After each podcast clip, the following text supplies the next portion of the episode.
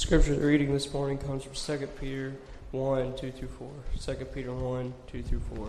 Grace and peace be yours in abundance through the knowledge of God and of Jesus our Lord. His divine power has given us everything we need for a godly life through godly life through our knowledge of him who called us by his own glory and goodness. Through through these he has given us his very great and precious promises so that though them you may participate in the divine nature, having escaped the corruption in the world caused by, the, by evil desires. Follow the leader. It's a game that, as a young age, is one, probably one of the earliest games that we teach our children. Uh, when they're little, three, four years old, preschool age, we begin to teach them this game of follow the leader because it makes perfect sense, right? When we teach them to follow the leader, it's something that they're going to take with them in life, and honestly, it makes our lives a lot easier if you're teaching three and four year olds to teach them how to look in front of them and follow who's in front. And so, eh, this is basic principle that the person that is the leader when you're in elementary school, when you're in preschool, they change back and forth. That this person that's in front is who you're looking up, that you're looking toward to follow. And I think this is a beautiful thing. Yeah, I think we've taught it really well because our kids end up getting this and, and they follow through with it and it's something that they take with them. I think we've done a really good job of teaching our kids to follow the leader. We've done a poor job of teaching who the leader is. I'm not talking about just with our kids, I'm talking about with ourselves sometimes. That I think we've taken this same basic principle that we learn when we're little kids of follow whoever is in front, and that's kind of the way we still do it. We, we kind of just, when it comes to what we're doing in life, when it comes to where we're going, we have a bad habit of not truly following the leader, but following kind of whatever is in front of us at that time. And, and when it's the right thing, that's great and that's good and it's wonderful. But then it's not always that our priorities are in line. You think about, we've had a lot of kids that just got back on Friday. If you ever been on a short term mission trip, you can kind of get this. Because we've all said the same thing when we come back from a short term mission trip. We've said, why can't life always be this way? Why, why can't life always be this way? Why can't I always be this on fire for God? Why can't I always want to do these kind of things? I wish it was always like this. You see, it's pretty simple. The right things in front of us. When, when you're on those trips, there's not anything else distracting you, there's not anything else bothering you. You have a clear definition of who the leader is, and it's pretty easy to follow. If you know me very well at all yet, you know that I'm a huge Tennessee fan. And so it's been kind of a rough weekend for me. I almost called in sick, uh, but I didn't. I fought through after that horrible, horrible horrible call. Uh, but in the post game, if you know Tennessee basketball at all, um, we have a player that's a junior named Jarnell Stokes. And Stokes is one of those guys that you have every year on a team that's good and deserves to be in the lead. I'm sorry, I'm sorry. Uh, you have a team that's good. You have these guys who are having to make a decision when they're sophomores, juniors, if they're going to leave and go to the NBA or if they're going to stay and come back for another year. And so, no harm on the journalists. They have to ask that question, even though it's right after this loss. But Jarnell Stokes, when he was asked that question in an interview after the game, he said, I don't understand how guys can declare for the draft right after the loss that ends their season. Did they even care about what they were doing? I think about that principle that goes over into our life and our faith so much. Do we truly see ourselves as followers of Christ? Or were we able to just kind of switch back and forth, change our mind, make that decision with kind of a without a second thought? Jesus calls us, when we follow Jesus, he invites us to die. When we follow Jesus, he invites us to die. And that can sound kind of morbid, um, but it's not. If you understand the context, you understand what I'm saying at all, you understand that it's not morbid at all, that it's a beautiful thing that when Jesus calls us, as Bonhoeffer said, when Jesus calls a man, he bids him come die. In Matthew chapter 16, Matthew chapter 16, in verse 24. Matthew 16 and verse 24. Jesus had just had kind of an argument with Peter, and it says, He said to his disciples, Whoever wants to be my disciple must deny himself, must deny themselves, and take up their cross and follow me. For whoever wants to save their life will lose it, but whoever loses their life for me will find it. What good will it be for someone to gain their whole world, yet forfeit their soul? Or what can anyone give in exchange for their soul? So, after this conversation he's had with Peter, when Peter, not understanding what he was about to do, not understanding where he was about to go, he looks at not just Peter's, Peter, Peter, I think specifically, but all the disciples, and he says, Whoever wants to follow me, it has to start with self denial, taking up your cross, and then follow me. This first part, he says, Deny yourself. Uh, that's probably an easy thing to say, but one of the hardest facets of Christianity. Because we live a life that thinks mostly about ourselves. First thing when we wake up, we think about what am I going to eat for breakfast? You start to get ready in the morning, you think, what am I going to wear to church? You're right now getting a little hungry again. You're thinking, what am I going to eat for lunch? we kind of live in this self absorbed lifestyle so much of the time. So it's really hard for us to get this concept of self denial, of being able to put ourselves last. When we say that Jesus bids us come die, notice the next part he says, take up your cross. At a point where the disciples wouldn't have fully grasped, most of them, if not all of them, what he was talking about as a whole, but they knew what it meant to take up your cross. They knew exactly what it meant. They might not have fully got what was going to happen, but they knew exactly what taking up your cross meant. Jesus wasn't going to sugarcoat. He says, Take up your cross, and then you can follow me. And in case they didn't fully get it, in case it didn't make perfect sense, he says after that, Whoever finds their life is going to lose it, and whoever loses their life for my sake is going to find it. So, what Jesus was trying to get at, what he's trying to make them see clearly and trying to help us to see clearly, when it comes to following him, yes, he's inviting us to come and die, but he's inviting us to come die so that we can finally start to truly live. Jesus invites us to come die, and Jesus is honest about what following him means. He's honest about what following him means. In Luke chapter 9, if you'd like to turn over there, Luke chapter 9 and starting verse 57. Jesus is walking down the road, and he's approached by a man, and it says in verse 57 As they were walking along the road, a man said to him, I will follow you wherever you go. Jesus replied, Foxes have dens and birds have nests, but the Son of Man has no place to lay his head. He said to another man, Follow me. But he replied, Lord, first let me go bury my father. Jesus said to him, Let the dead bury the dead, but you go and proclaim the kingdom of God. Still another said, I'll follow you, Lord, but first let me go back and say goodbye to my family. Jesus replied, No one who puts the hand to the plow and looks back is fit for service in the kingdom of God. I'll follow you wherever. I'll follow you wherever you go think about this as, as a minister, We think about this as other Christians. Somebody comes up to us right now.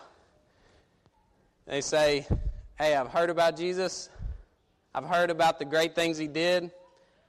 I'll follow him wherever. This is a great opening line.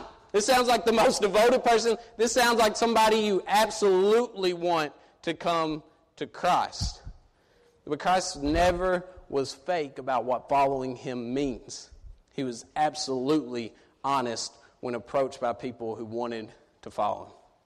He was honest about what they were getting into. He says this man first foxes have holes, birds have nests. I don't have a place to lay my head at night.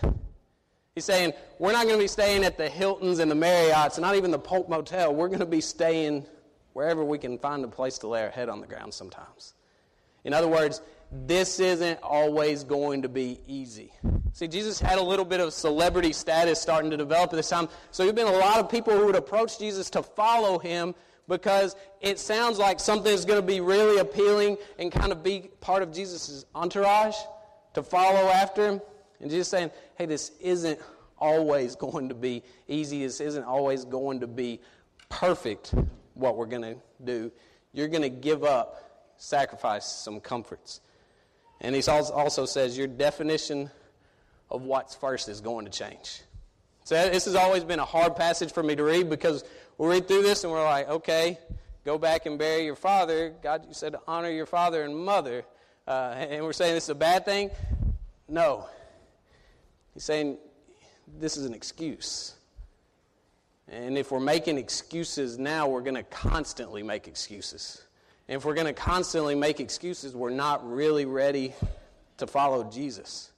Saying you're going to be giving up some of the comforts, and you're going to also be giving up some of the things that you found as first and most important in this life before. And I love the way he ends this conversation, this passage. He says, I've got to go back and say goodbye to my family. And for us, if you have, a, especially a close family here, a close family on this earth, you get this. At this time, they didn't have text, they didn't have Twitter, they didn't have this ability to go and stay in, in contact with them constantly. So said, I just want to say goodbye. I just want to go back and let them know that I'm leaving. And Jesus says, Nobody who puts their hand to the plow and looks back is worthy. You don't lose focus. If you're going to follow me, it means you're all in and that you're all forward. See, and we have this bad habit of living life in reverse. We look back. We, we constantly look back. I guarantee this past week you've had conversations that were looking back and that were stuck in the past instead of constantly pressing forward. Following Jesus is constantly moving forward. It's a call to be all in. Uh, Jesus loves us enough when he calls us to follow us to tell us our one thing. He loves us enough to tell us our one thing. In Mark chapter 10, in verse 17, Mark chapter 10, in verse 17, we meet probably um, one of the more sad stories that we read in the Bible, one of the more sad instances of Jesus' interaction. He meets the rich young ruler. In verse 17, it says, As Jesus started on his way, a man ran up to him and fell on his knees and said, Good teacher, what must I do to inherit eternal life?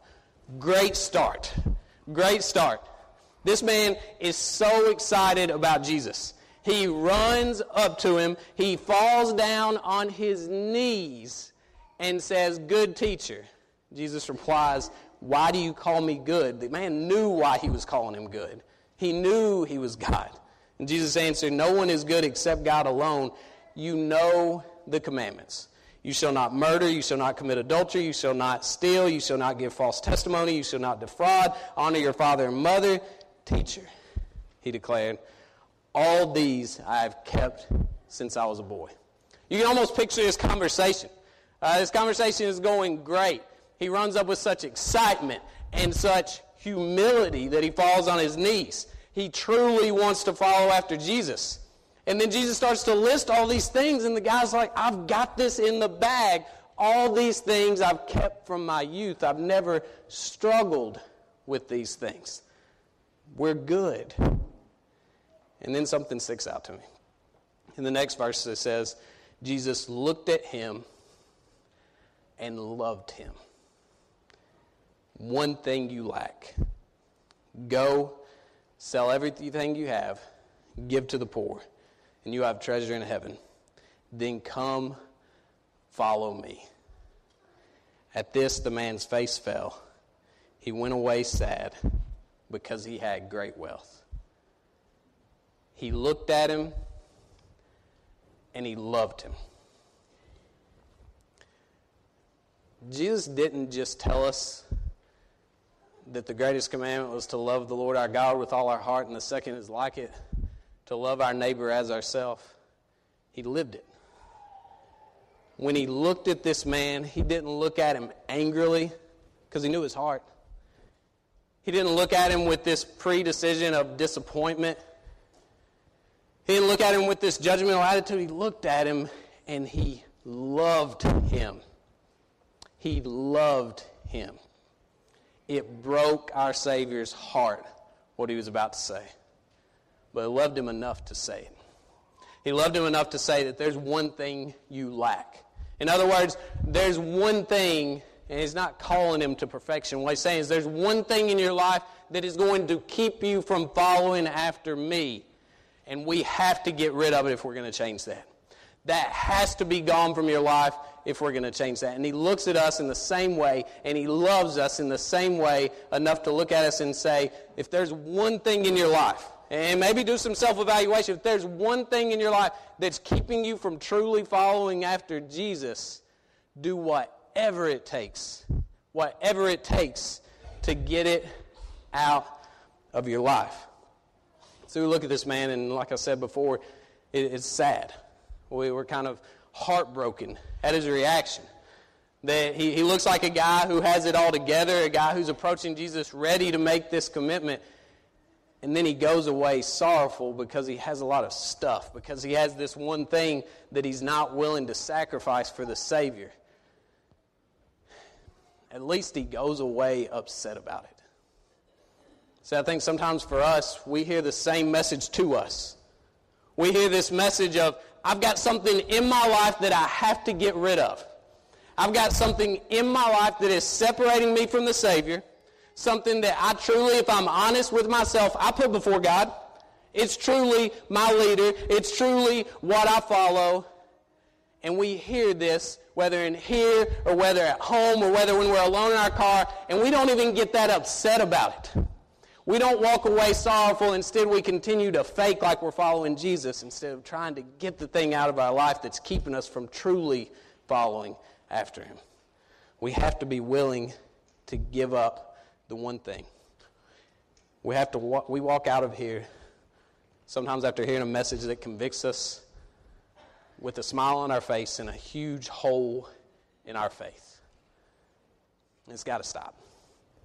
We can't walk out and just fake it. We can't feel this need to fake it. We have to start fixing it if we're going to be true followers of Christ. Jesus invites the people who don't make sense, and they come. You know, the, these first three points, they're, they're kind of tough. Uh, these are tough things in our life.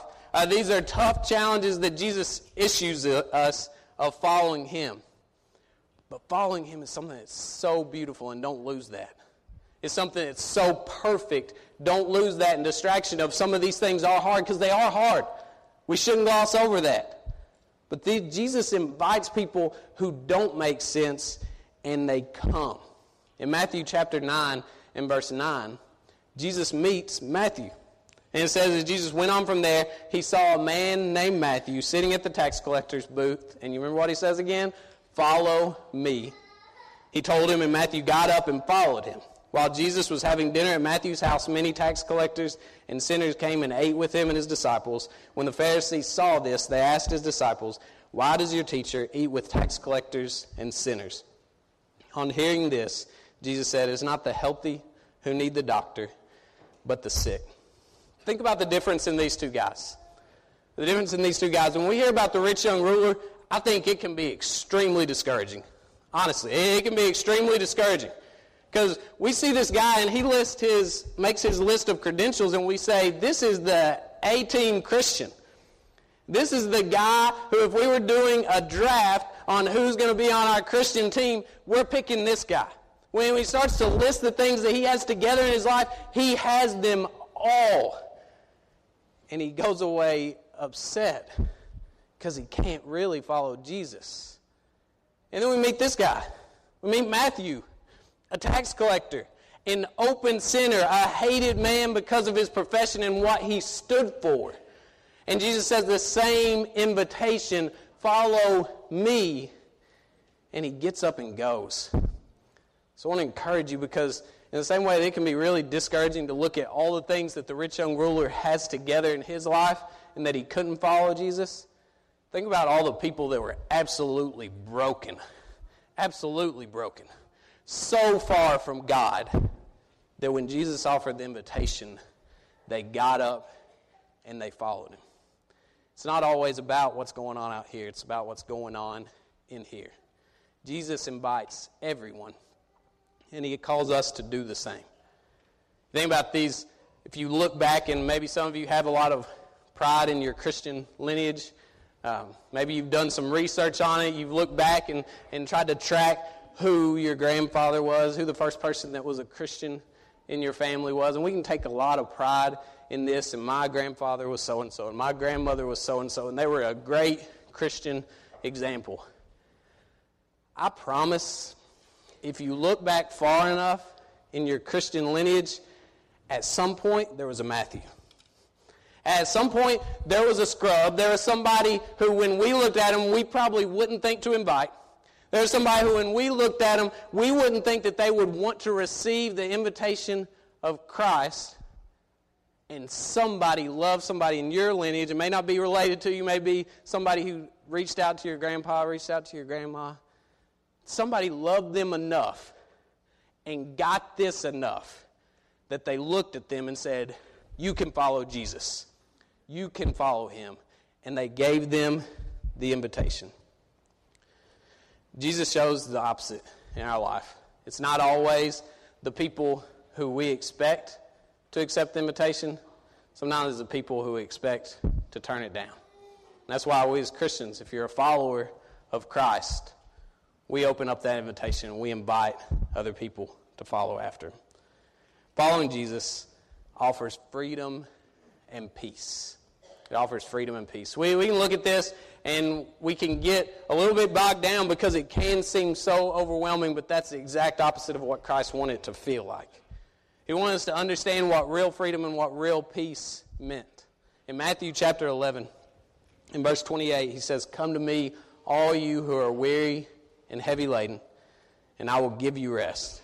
Take my yoke upon you and learn from me, for I am gentle and humble in heart you will find rest for your souls, for my yoke is easy, my burden is light. There's real sacrifice and real peace found in following Christ. Real sacrifice and real peace in following Christ. I love the way the message says it. He says, learn, the un, learn to live in the unforced rhythms of grace.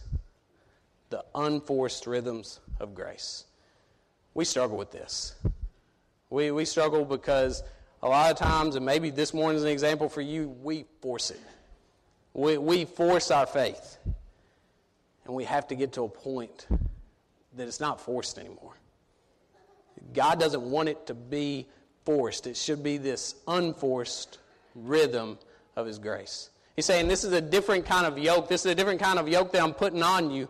It's one that's easy and light. Because when we picture this, we picture as heavy, as something that weighs us down, as something that we struggle to carry. And he's saying, Mine is different. And it's different because you're going to walk with me. It's different because I'm taking the weight off of you, because I'm carrying you along with me.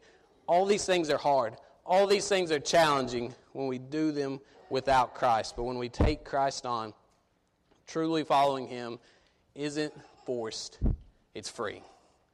It's not forced, it's being freed by Christ. Following Jesus is not a one time thing. We're compelled to keep going. Following Jesus is not a one time thing. We're compelled to keep going. In Acts chapter 20, if you'd like to turn over there, Acts chapter 20, in verse 22. And now, compelled by the Spirit, I'm going to Jerusalem not knowing what will happen to me there.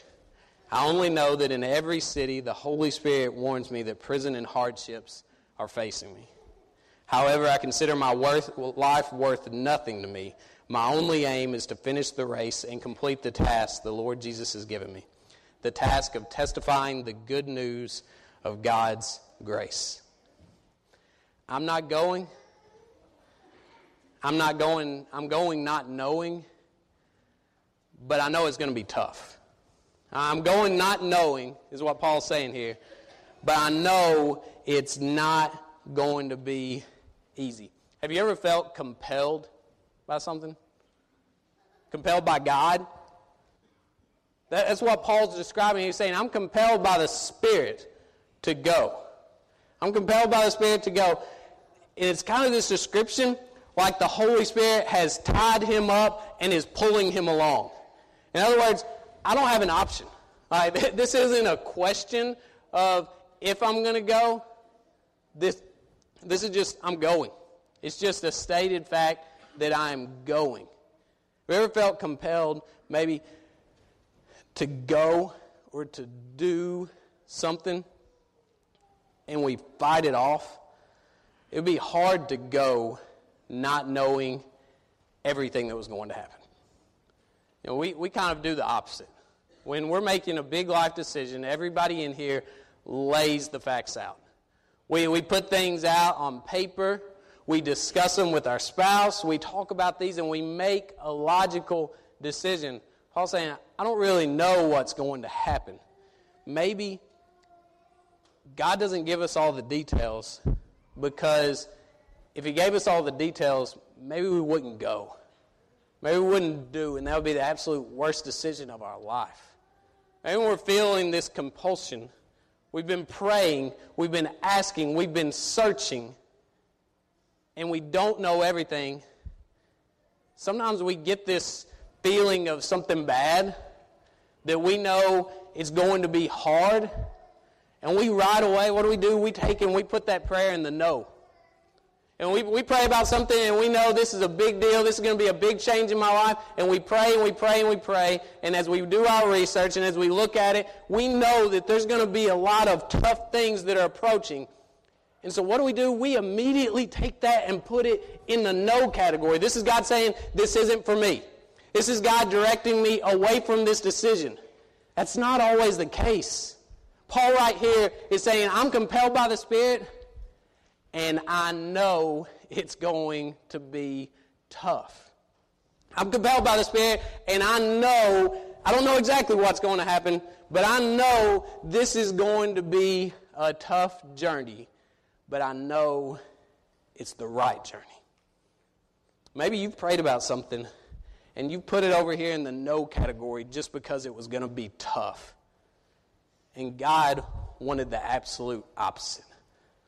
So maybe we know that things are going to be tough ahead of time because that's our challenge to whether we're going to be actually committed. Because if when you're sitting and you're thinking about, say right now, maybe some of you are thinking about making a big life decision.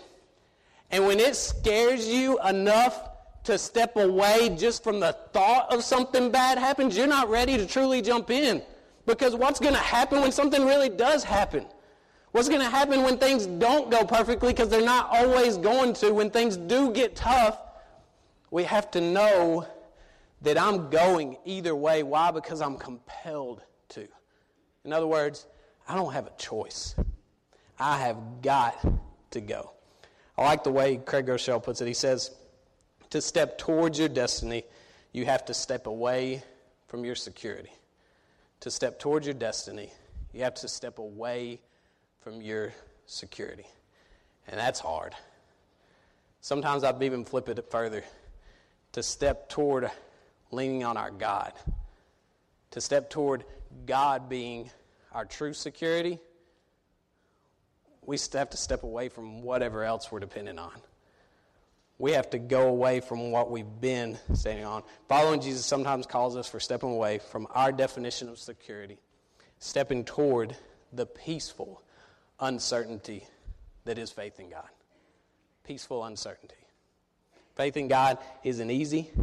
Uh, may not know exactly where you're going, but if you know you're following Him, if you know God's with you, there can be this peace that stepping away from all those other things that give you peace, a peace that's real, a peace that's lasting, a peace that's not going away. So Jesus got this when he was sending out the apostles, when he was about to ascend. He says, Go into all the world and make disciples of every nation. And he says this Lo, I'm with you always, even to the end of the earth. I'm with you. It's really hard to follow someone who's not with you. I think that's our problem sometimes, that we're trying to follow a Jesus that we're not really with.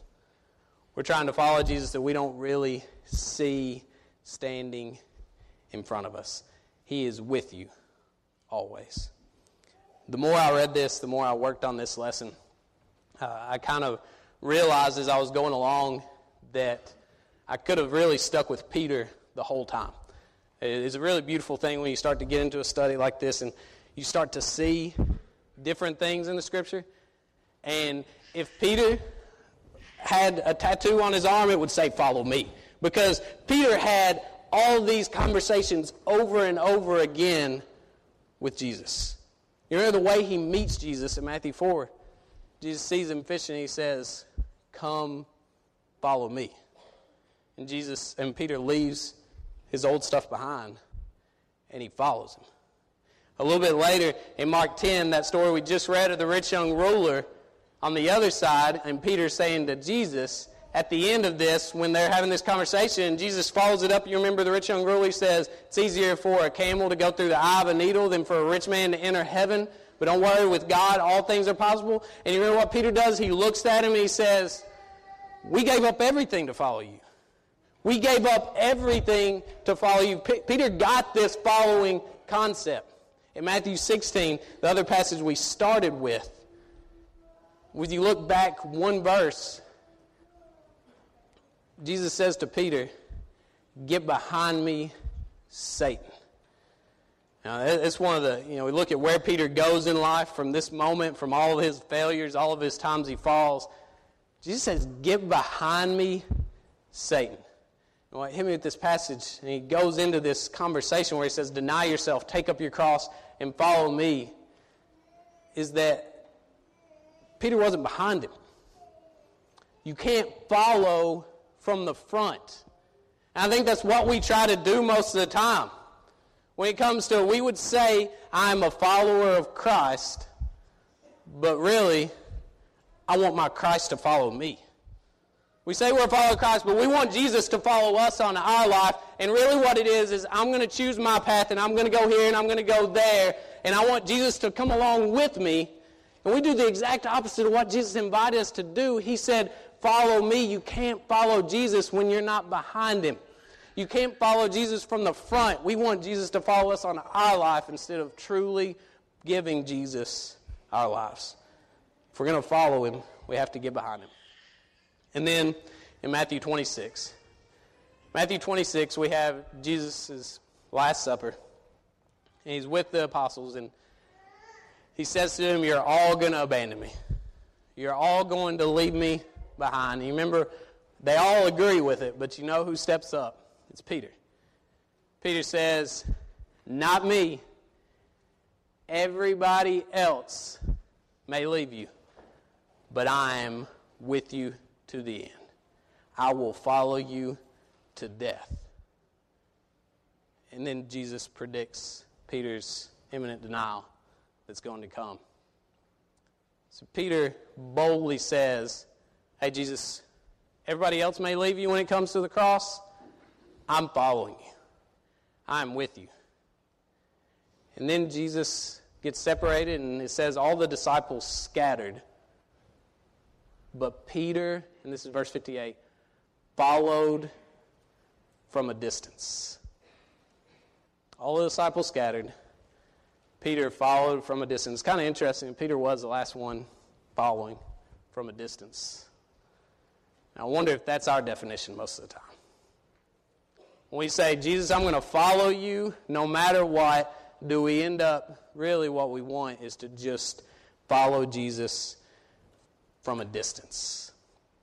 Why? Because it's safer, it's easier. But when we follow Jesus from a distance, it's also a lot easier to deny. It's so much easier to deny. When we follow Jesus face to face, we stay with him. This is the same Peter that in other account that just recently was ready to go to war when he was standing beside Jesus. Peter that, that draws out the sword, ready to battle to stay with Jesus. I don't know about you, but in this time, in this picture, in this image, pulling out a sword and fighting a guy means you're ready to die. But Peter let himself get separated from Jesus. See, it's really easy, a lot easier, I think, sometimes when we're right there to follow. When we get a little bit of distance between us and Christ, it becomes easier and easier to fall away. My favorite part of this follow me, follow me, follow me, that's over and over again, is in John 21. When Jesus and Peter meet again. And it's this beautiful image of Jesus is on the shore, and the disciples are out there fishing. And Peter sees him, and we see what he does. He, he sees, and, and, and the disciple who Jesus loves says it's Jesus on the shore. And Peter puts on his clothes and jumps into the water, and he starts to swim as hard as he can. The other guys are rowing and just kind of looking. That's Peter. That's what Peter does. Peter wants to get back to Jesus so bad. So what we have to do is the same way. We struggle, we go back and forth. The same desire that Peter had that he would do anything to get back to Jesus. And he does this and he swims up on the shore and they eat this big feast from the catch that Jesus just provided. And then Jesus and Peter have the talk.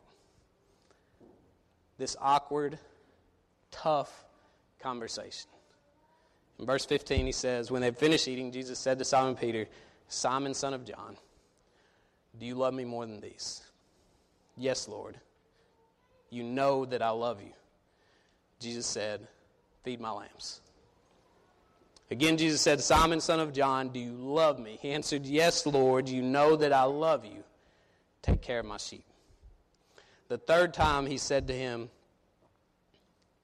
Do you love me? Simon, son of John, do you love me? Peter was hurt because Jesus asked him the third time, Do you love me? He said, Lord, you know all things. You know that I love you. Jesus said, Feed my sheep. Very truly, I tell you, when you were younger, you dressed yourself and went where you wanted, but when you are old, you will stretch out your hands and someone else will dress you and lead you where you do not want to go. Jesus said this to indicate the kind of death by which Peter would glorify God. After everything, after everything in Peter's life, and this should be so, so encouraging for us the back and forth, the following him, not following him, the leaving things behind and then struggling to truly follow. Jesus looks at him again this time. No glossing over, no making it easy. He says, Peter, this is going to be how you die. And he says one more thing to him Follow me. follow me.